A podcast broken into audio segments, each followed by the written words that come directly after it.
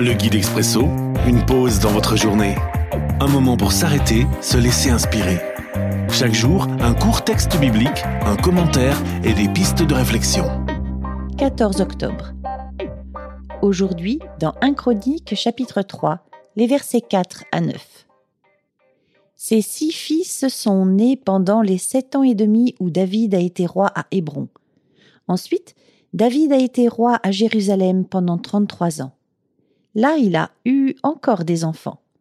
Bathsheba, fille d'Amiel, lui a donné quatre fils, Shima, Shobab, Nathan et Salomon.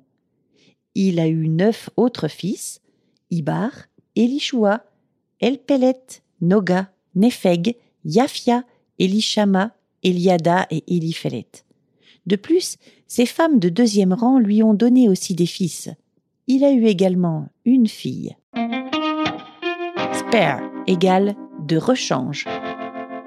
Une réflexion de Jean-Claude Corman. Autre temps, autre mœurs. Je sais bien qu'auparavant la diplomatie se réglait souvent par des. Ok, mais ensuite, tant de femmes et tant d'enfants.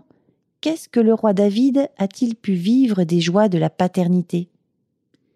À l'heure où le livre du prince Harry, fils du roi d'Angleterre, au titre choc, le suppléant, littéralement le fils de rechange, dévoile combien il est difficile de grandir et de trouver sa place dans une famille royale, je pense à ces vingt enfants de David, dont on connaît les noms, sans compter tous les autres, tous des princes et des princesses.